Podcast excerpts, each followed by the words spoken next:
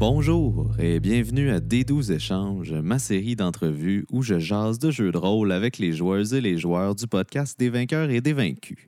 Je suis Phil et cette semaine, j'ai la chance de m'entretenir avec mon ami Alexis Godet. Salut Alexis, comment ça va? Ça va super bien, puis toi Phil, comment tu vas? Numéro un, les petits flocons volent dans l'air et je suis fébrile à l'arrivée de Noël. Ah ben moi aussi, moi aussi c'est... C'est une magnifique saison pour jouer à des jeux de rôle. Ah ben oui, hey, écoute, quand il commence à faire froid, on dirait que ça, ça éveille le rôliste en moi. Ah oui? Je sais pas pourquoi. C'est comme une association hiver-jeu de rôle qui est très forte dans ma psyché. Alexis, toi et moi, on a commencé à jouer sur la même partie euh, environ autour de justement deux mille dix-sept deux mille dix-huit avec L P comme D M, Charles-Éliott, ouais. Étienne, euh, Tony, t'es à la table. Euh, mais toi, est-ce que c'était ta première expérience de jeu de rôle, cette game-là? C'était ma première expérience de retour dans l'univers des jeux de rôle. Mais tu sais, on s'entend, j'avais joué à des jeux de rôle beaucoup euh, au primaire, euh, au secondaire. J'étais, j'ai, j'ai toujours aimé ça. Est-ce que tu as joué à gros... D and D euh, au primaire, au ouais, secondaire? C'était principalement D and D, la version trois point cinq. OK. Qu'on comprenait pas encore assez à cette époque-là. Effectivement, je veux dire, c'était les, les rouages étaient assez complexes, puis des fois, c'est difficile de saisir le, l'essence de toutes les règles. Euh. Il était beaucoup moins user-friendly, puis euh, on finissait par se perdre un peu dans les règles, puis tout le monde finissait par laisser la game à l'abandon après comme trois quatre séances. Un grand classique. Oh, ouais. Te rappelles-tu, c'était quoi ton, ton premier personnage? Oui. OK, c'est euh, quoi? Mon premier personnage... Euh, en sixième année primaire, dans un parascolaire. Elle s'appelait euh, Cora Sumaro. Je m'étais fait une, euh, une Alpheline. OK. Qui était euh, rogue, ma foi. Alpheline rogue. Ouais. Tu jouais aussi un rogue là, dans la, la partie qu'on a joué ensemble là, en deux mille dix-sept deux mille dix-huit. Ouais. Le très sympathique Ramundo Elfelson. Oui. Est-ce que c'est une classe de prédilection, le rogue? Oui, je pense que ce serait ma classe de prédilection. C'est, c'est la classe que j'ai toujours préféré jouer.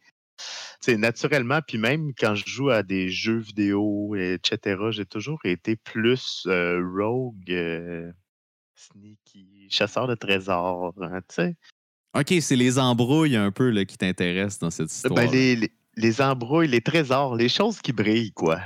Ah ouais! Ben, c'était ça dans le temps qui me plaisait. Tu sais, je, je voyais tout le temps le rogue un peu comme un, un Indiana Jones que son but, c'est de ne pas se faire prendre. Si tu te fais pas prendre, il n'y a pas de combat. Ouais, OK, OK.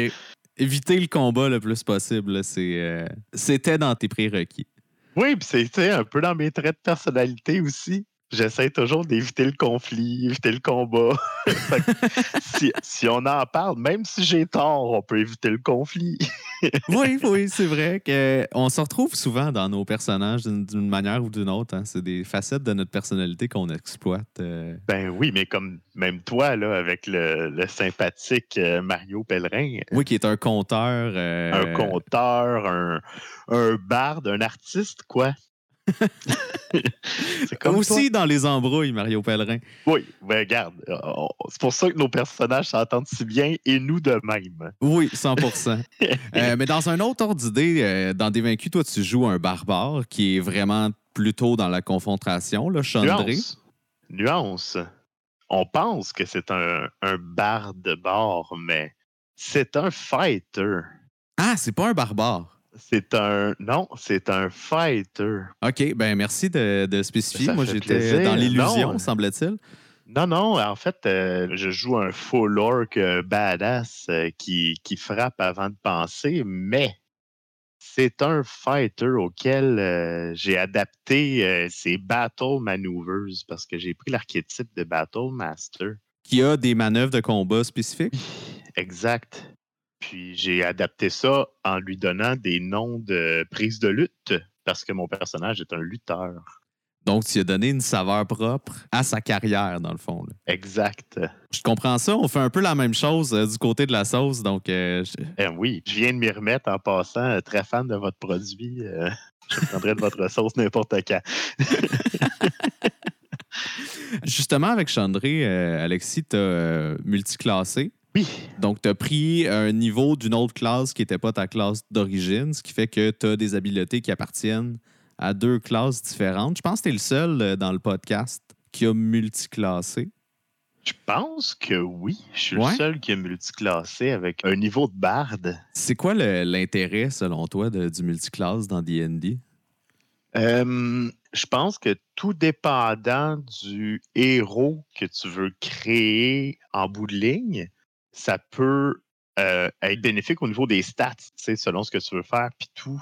Moi, je l'ai fait pour un strict but de vrai roleplay. Dans le sens où ça t'amenait quelque part de plus spécifique dans ton personnage? Oui. Ben en fait, comme j'ai, j'ai fait un personnage de lutteur qui est comme pas dans les aucun livre de Donjons Dragons. Non, effectivement. Mais tu sais, c'était pour donner la, la, la saveur années quatre-vingts au personnage. Comme j'ai fait un personnage de lutteur et que je suis un passionné de lutte professionnelle en général, ben les lutteurs, c'est pas juste du combat. C'est, c'est, c'est beaucoup de théâtre et de jeux de micro, et cetera. Donc, pour moi, ça prenait vraiment un niveau de barde, ne serait-ce que pour avoir des, des habiletés comme Vicious Mockery ou... Euh... Ouais, des habiletés oratoires un peu plus qui viennent complémenter tes des habiletés de combat, tu sais. Exactement ça. OK. Bon, j'ai peut-être pris mon niveau de barde trop tôt. Ah ouais, est-ce qu'il y a un bon moment pour multiclasser? Je pense que oui. Je pense qu'il faut saisir le bon moment. Moi, je l'ai peut-être fait trop tôt, ce qui m'a coupé d'un niveau essentiel de fighter, que là, j'aurais pu avoir mes deux attaques, et cetera, et cetera, et cetera. Tu sais, je m'en suis rendu compte euh, dans, dans nos derniers combats, mettons, dans des vaincus, j'étais comme, ah, me semble que... Ça t'aurait servi. Ben, ça m'aurait plus servi que, mettons, euh, le rirideux de Tasha, tu sais. C'est une habileté insoupçonnée, ça peut servir à des drôles de moments. Ah oh, oui, oui, oui, oui. C'est juste que, tu sais, quand j'ai pris ce niveau-là, on était plus en moment roleplay. Fait que j'étais comme, ah, OK, c'est parfait. On est tout de suite tombé dans du gros combat sale. Puis j'ai fait, ah, me semble que, ah, ouais, j'aurais peut-être pu le prendre un peu plus tard. Puis pour les gens qui se demandent là, quel combat qu'on parle, ça s'en vient, c'est pas sorti. Euh, oh oui, à moins que vous l'écoutiez là, loin dans le futur, là, mais si vous l'écoutez à la sortie de l'épisode, là, c'est des épisodes qui sont même pas montés encore. J'en dis rien de plus. Puis est-ce que tu multiclasses souvent dans tes games ou ça tombe juste que tu l'as fait pendant le podcast? Puis... Jamais. En fait, pour le podcast, j'ai décidé de sortir de ma zone de confort puis de faire euh, un personnage que j'aurais jamais fait normalement. Ben oui, déjà, le fighter, on en parlait au début, tu sais, c'est à l'opposé de ton instinct de pas combattre, mettons. Exact. Surtout qu'il exact. Est un orc, là, qui a le sang chaud et bouillonnant. Oui, mais c'est un orc sensible. C'est ça qui est beau de Chandra. C'est un orc qui a comme un bon cœur. D'où le fait que euh, il, il fit pas nulle part, tu sais. Il fit même pas dans... Euh, dans sa gang à lui. Dans sa gang à lui. Fait que ça, ça, je trouve que ça crée une complexité au personnage. Parce que les gens s'en méfient parce que c'est un orc, mais les orcs sont comme « mais t'es pas digne d'être un orc, donc... » Ils se retrouvent entre deux chaises tout le temps. Ils se retrouvent entre c'est... deux chaises, mais une chance qui est bien entourée d'une méchante belle bande d'aventuriers. Oui, mais c'est, c'est, c'est vrai qu'il est sensible, tu sais. Euh, dans l'épisode quatre, il y a une discussion avec Monsieur Coutu, là, euh, où on ouais. sent toute là, la tendresse là, de, de Chandré.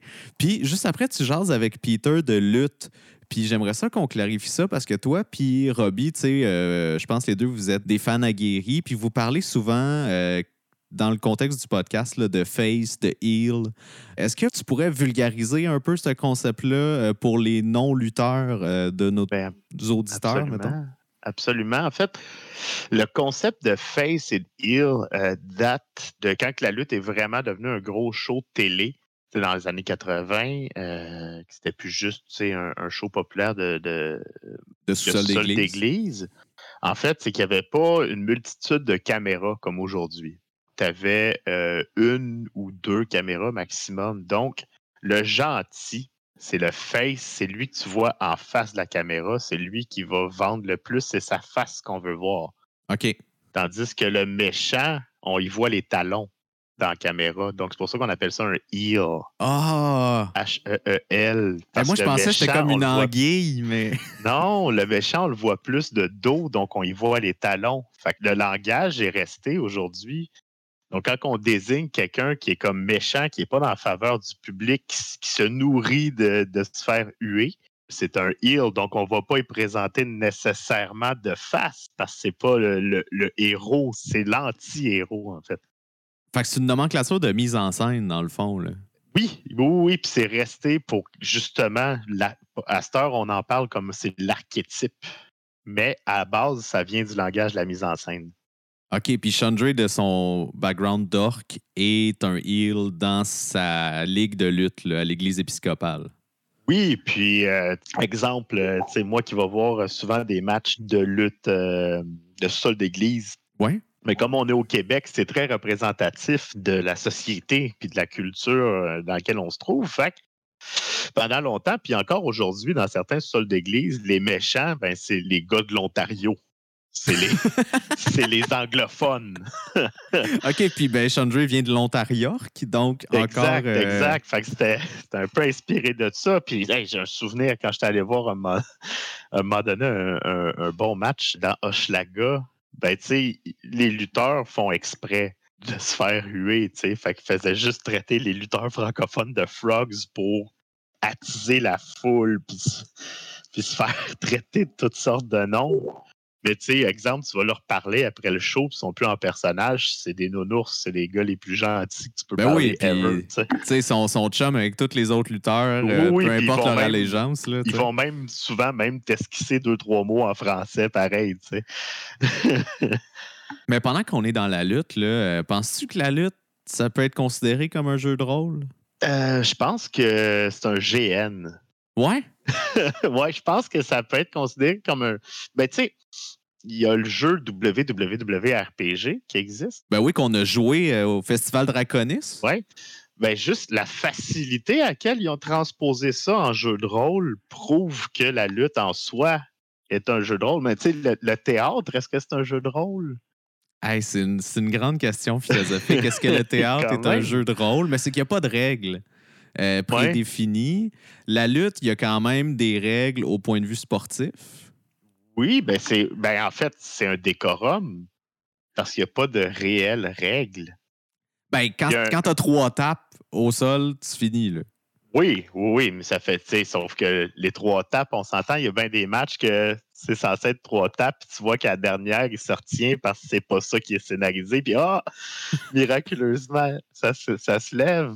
Ouais, ouais. On pense souvent à tort que l'arbitre, c'est lui qui fait respecter le règlement, mais c'est non. C'est autant la... lutteur que les autres, là. Mais, ben, la... non, l'arbitre, en fait, c'est un canal de communication entre la production et les lutteurs. En quel sens, là? Exemple, il va se faire dire de quoi sur le coin du ring par un stage manager, mais ben lui, il va aller le dire au lutteur du genre « Ah, il vous reste dix minutes » ou euh, « Hey, pouvez-vous faire toffer ça encore plus longtemps? » Ouais, pouvez-vous faire toffer ça? Hey, puis hey, finalement, là, euh, selon euh, la réaction de la foule, on a décidé qu'on allait changer de gagnant.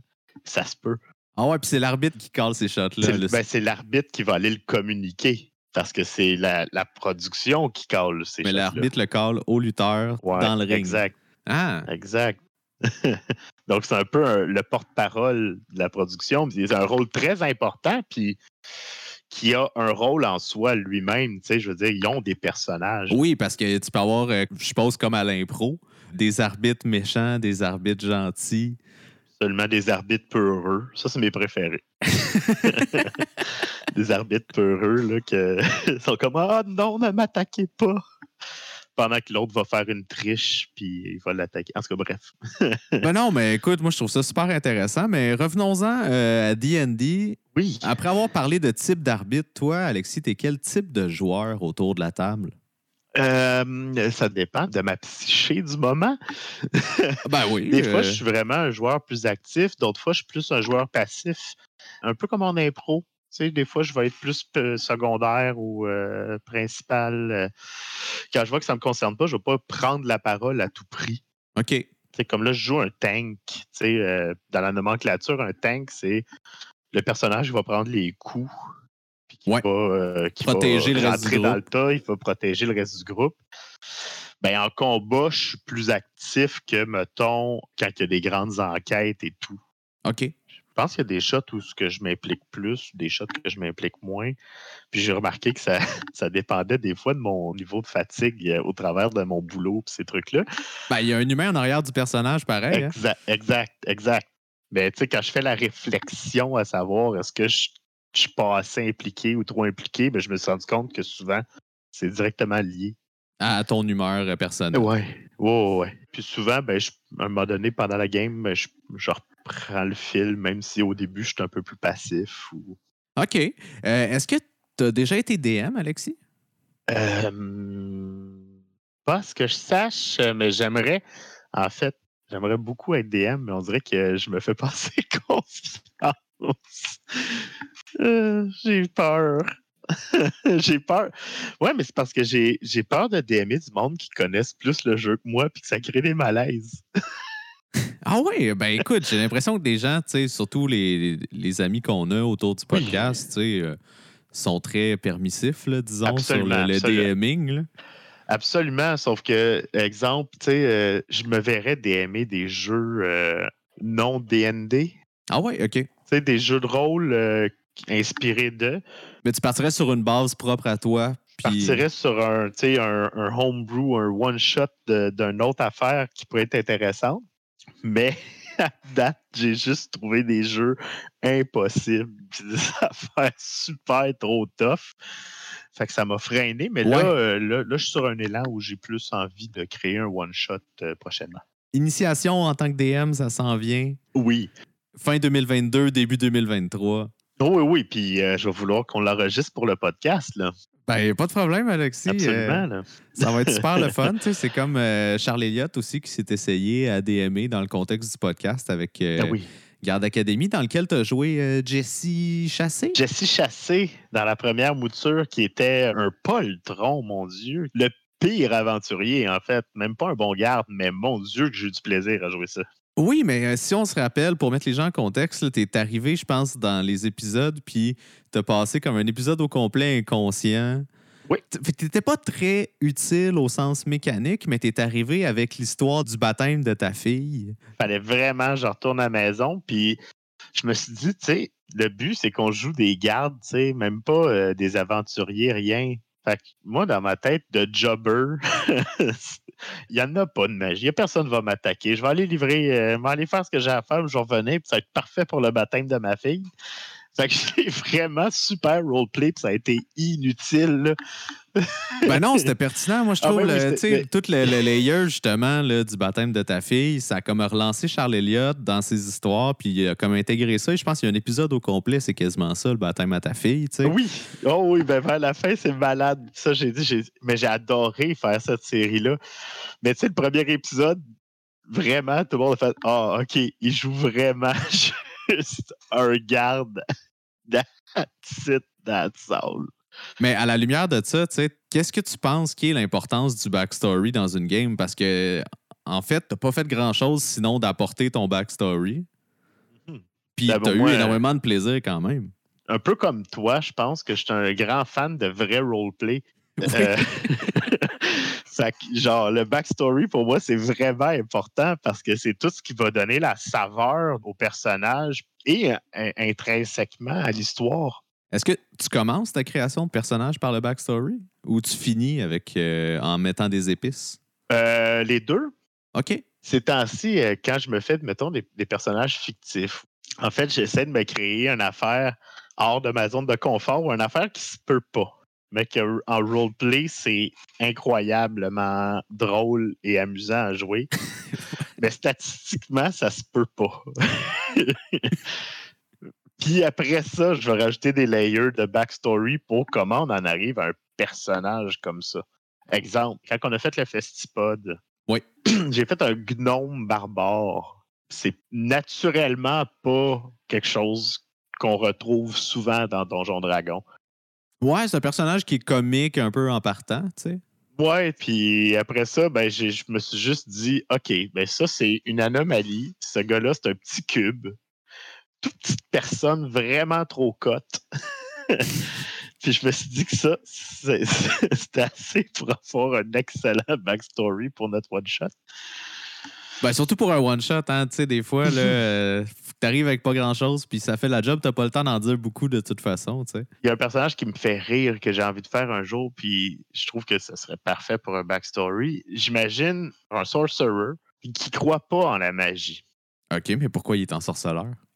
Il sait pas. Il, il, tout ce qu'il casse, il, il va essayer de trouver un, euh, une raison autre. Il va dire « Ah, oh, non, mais il y a une affaire de physique avec ça. Non, la magie, ça n'existe pas. Arrêtez ça. » C'est comme le sorcerer sceptique, là. Non, il est super sceptique de lui-même, qui fait comme « Je sais pas trop ce que je fais, là, mais j'ai vu assez de show de magie pour vous dire qu'il y a des trucs, là. À un moment donné, je vais trouver ce qui se passe, là, mais c'est sûr que c'est pas de la magie, ça n'existe pas. » Hey là là, c'est dur, c'est dur de nier la magie là, dans un monde comme D and D, par exemple. Absolument, mais je trouve quand même que c'est hilarant. Oui, oui, oui, c'est, c'est, c'est très drôle comme, comme prémisse, effectivement. Ben oui, le, ben le backstory, euh, franchement, euh, c'est ce que j'aime beaucoup de l'édition cinq, c'est qu'il y a beaucoup plus de... De poids qui est donné au backstory? Oui, vraiment, puis ça aide à, à créer de la profondeur euh, dans les personnages. Ayant étudié en écriture scénaristique, oui. Le backstory pour tout est tellement important, même pour des figurants. Tu sais, quand ils nous apprenaient ça dans nos cours, de créer des backstories jusqu'à des figurants. Ben, ça donne des motivations, tu sais. Mmh, ça donne du contenu, ça, ça crée une complexité. Tu sais, chaque personnage devient unique avec un backstory. Ben, merci pour ce plaidoyer en faveur du backstory. Et c'est maintenant le, le moment de cette nouvelle section euh, oh. ridicule que j'ai apportée dans mon entrevue. C'est la section du magazine Cool. Non, j'adore. Donc, j'ai quelques questions pour toi tirées du magazine Cool. Alexis, es-tu plus skills ou es-tu plus spells? Je suis plus skills. OK, pourquoi? Euh, parce que, on dirait, je sais pas, euh, c'est, c'est trop de gestion. Et... là, tu joues autour de, de l'intimidation puis le, du euh, stealth puis euh... j'aime beaucoup j'aime beaucoup jouer avec la, la persuasion euh, avec le deception, ben tu sais quand, quand je joue euh, rogue c'est sûr et certain, ou l'intimidation. Je suis plus dans l'art oratoire que dans le, les spells. OK, ben je comprends, c'est, c'est une position qui se défend très bien. Euh, ensuite, quelle vedette aimerais-tu voir jouer à D and D? Mon Dieu, il y en a tellement, là. Oh! Ben, il y en a une que je, je, je rêvais de voir, puis c'est arrivé dans un ah? podcast de D and D. OK. C'était Jeff Goldblum. Oui, le, de, qui joue notamment dans Jurassic Park. Exact. Qui joue dans une campagne américaine de D and D qui s'appelle Dark Dice. OK. Et c'est incroyable parce que c'est quelqu'un qui est comme un peu à l'ouest tout le temps. C'est comme si chaque affaire de la vie l'émerveillait puis qu'il découvrait tout le temps quelque chose de nouveau. Parce qu'il est de même, son personnage est de même. C'est incroyable. Puis, c'est-tu bien prêté au jeu ou... Euh, vraiment, okay. vraiment, vraiment. Mais tu sais, j'ai, j'ai pas tout écouté la campagne parce que ça, à un moment donné... Euh... Des épisodes de quatre heures, tu sais, ça fait. Ça va, mais euh, c'est vraiment ce que tu penses que Jeff Goldblum ferait en jouant à Donjon Dragon. Il est comme un peu comme « Ah, oh, and uh, this is a brick. Yes, OK, I'm touching it. » And uh, OK, je vois le genre. Il est exactement ce qu'il est. Ça me fait mourir de rire. Euh, ah, il y en a plein que j'aimerais voir jouer à Donjon Dragon, mon Dieu. Dans le québécois, mettons. Oui, au niveau plus local. Au niveau plus local. Hey, wow. Mais c'est parce que c'est déjà arrivé. C'est ça l'affaire. C'est que toi, les, personnes... les gens non, mais que t'aimerais les, les voir pers- jouer à D and D, ils ont déjà joué. Tu sais, genre, Normand d'amour, ouais. Il a joué à D and D. Ben il oui, a fait il a, la game il a joué de souvent. D and D. Ouais, oui, il a fait la game de D and D avec les appendices. T'sais, sinon, ça aurait été genre les appendices. Les Denis Drolet jouaient à Donjon Dragon, ça c'est ah, vu ouais? aussi. Ça, je trouverais ça incroyable. Tu sais, des humoristes de l'absurde, ils ont tellement l'imaginaire pour jouer à ce jeu que... Mais j'ai l'impression général, que, mettons, t'as les Denis qui jouent à D and D, là, c'est rough sur le D M, tu sais. C'est sûr que c'est rough sur le D M, mais tu sais... Imagine, OK... Les frères sauciers joués par les Denis Drolet. Comment? Hey, ça, moi, je pense qu'après trois épisodes, c'est ça, c'est, ça, ça dérape. Mais tu sais, il euh, y en a beaucoup là, que j'aimerais voir, euh, tu sais, ne serait-ce que beaucoup de gens du milieu de l'humour que je trouve que ça se prête très bien. Euh. Euh, mais écoute, je t'en demanderai pas plus, Alexis. Là, je pense qu'on a quand même nommé des vedettes pour la peine. Ben, regarde, je peux t'en shooter mille. Je vais continuer avec ma dernière question de ma section du magazine Cool. OK. Ton alignement préféré pour le week-end? Pour le week-end? Hum, chaotique, neutre. Le week-end, okay. C'est chaotique. J'aime pas faire des, trop de plans d'avance. Fait que, tu sais, c'est comme, ah, je m'en résous au chaos. Il arrivera ce qui arrivera. Ah, il arrivera ce qui arrivera. Je suis en fin de semaine. Ça peut bien virer comme ça peut mal virer parce que t'es neutre. Exact. Exact. Fait que tu te laisses la porte ouverte aux méfaits. Là. Oh, on sait jamais. C'est ton jamais.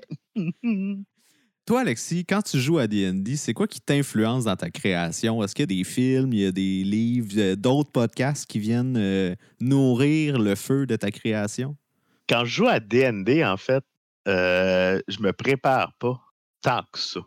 Tu te prépares ouais, pas? Mais j'aime plus me, euh, m'adapter sur le moment. Euh, dirais-je que c'est un réflexe peut-être mauvais de joueur d'improvisation, okay. De m'en résoudre à l'instantanéité, puis de mettre me dans la peau de mon personnage, puis de faire, OK, comment lui réagirait? Pas comment Alexis réagirait, mais comment le personnage réagirait.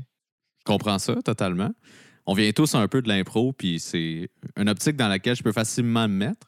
Mais quand tu crées le personnage, quand tu inventes des bonhommes... Dans le là. Cas de Chandra, mettons, j'ai été très influencé. En plus, quand j'ai créé Chandra, j'étais en train d'écouter la, la série Glow, okay. Qui est une série sur les Glorious Ladies of Wrestling, où ce que okay, c'était okay, oui, des, oui. Des, des femmes qui avaient leur euh, propre euh, spectacle de lutte aux États-Unis dans les années quatre-vingts. C'était une époque où il y avait des gros archétypes de lutteurs, tu sais. Les méchants, c'était les Russes, puis les patriotiques américains, c'était les gentils. Puis on dirait que ça m'avait quand même beaucoup influencé à cette époque-là.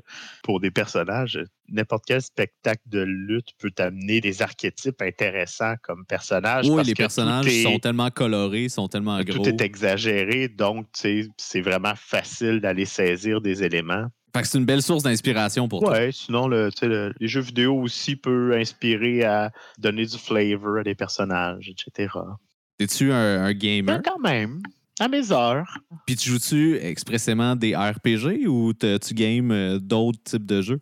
Euh, j'aime beaucoup les R P G, ça c'est sûr, ça va de soi. Mais euh, je joue vraiment à des jeux très diversifiés.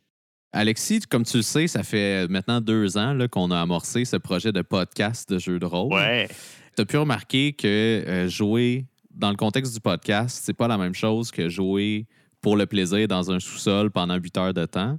Comment est-ce que cette façon-là de jouer, ça a changé ta conception euh, du jeu? Ben, tu sais, quand on enregistre, c'est un peu comme si on entrait en scène, c'est comme donner un spectacle un peu. Mais on l'enregistre. Oui, exactement. On dirait que je, je mets de côté peut-être des réflexes de, de juste jouer pendant huit heures pour le, le bien d'un enregistrement. Donc, d'être un peu plus à l'écoute, de voir est-ce que ça va être bénéfique pour le groupe ou whatever. Est-ce qu'on fait un trop gros clair? En tout cas, on dirait que mon cerveau est un peu plus euh, allumé du côté euh, mise en scène, donner un show. Quand on enregistre, que quand on fait, mettons, notre game, que ça fait six ans qu'on joue, puis que là, on est peu plus euh, ad-lib. Ouais, dans le contexte du podcast, c'est sûr que c'est plus dirigé, tu sais. Mm. Il faut que l'histoire avance entre le début puis la fin de l'épisode. Tu sais, tu peux pas faire une heure de rien, là.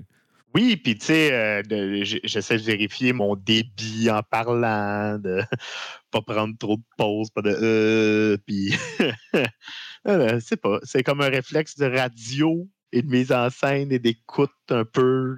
Oui, jouer avec le micro, ouais. Hein, c'est un, c'est un défi qu'on a eu dans les, les la première année beaucoup là. Euh... de s'adapter à toujours euh, prendre la parole à la bonne place. Exact. Donc, c'est comme à mi-chemin entre un match d'impro puis un show de radio, puis euh, c'est de, d'avoir les, des bons skills des deux. Ben, c'est bien résumé. Et euh, pour terminer, euh, Alexis, quels défis t'attendent pour l'année prochaine? En fait, quels défis attendent toi et Chandra pour euh, deux mille vingt-trois? personnellement, m'adonner encore plus au jeu de rôle, puisque c'est la chose qui me passionne le plus depuis euh, plusieurs années. Donc, m'accrocher à okay. ça. Et pour Chandra, je dirais que son défi va être de trouver son identité propre. OK. Qui est de se définir en dehors des orques, en dehors des lutteurs. Exact. Avant d'être le lutteur, d'être Chandra, mais avant d'être un orque, d'être surtout Chandra. Je pense qu'au travers de cette aventure-là et au travers de, de l'amitié, il va être capable de, de se trouver. C'est fort, le pouvoir je de l'amitié, oui. quand même. Je pense hein? que oui. Bien, merci Alexis, c'est ce qui conclut notre douze échanges. Ah, mais ça a été un, un plaisir. J'ai adoré notre douze échanges. Ce fut un plaisir partagé. J'aimerais remercier tous nos auditeurs et je vous dirai à la prochaine pour un autre épisode des douze échanges.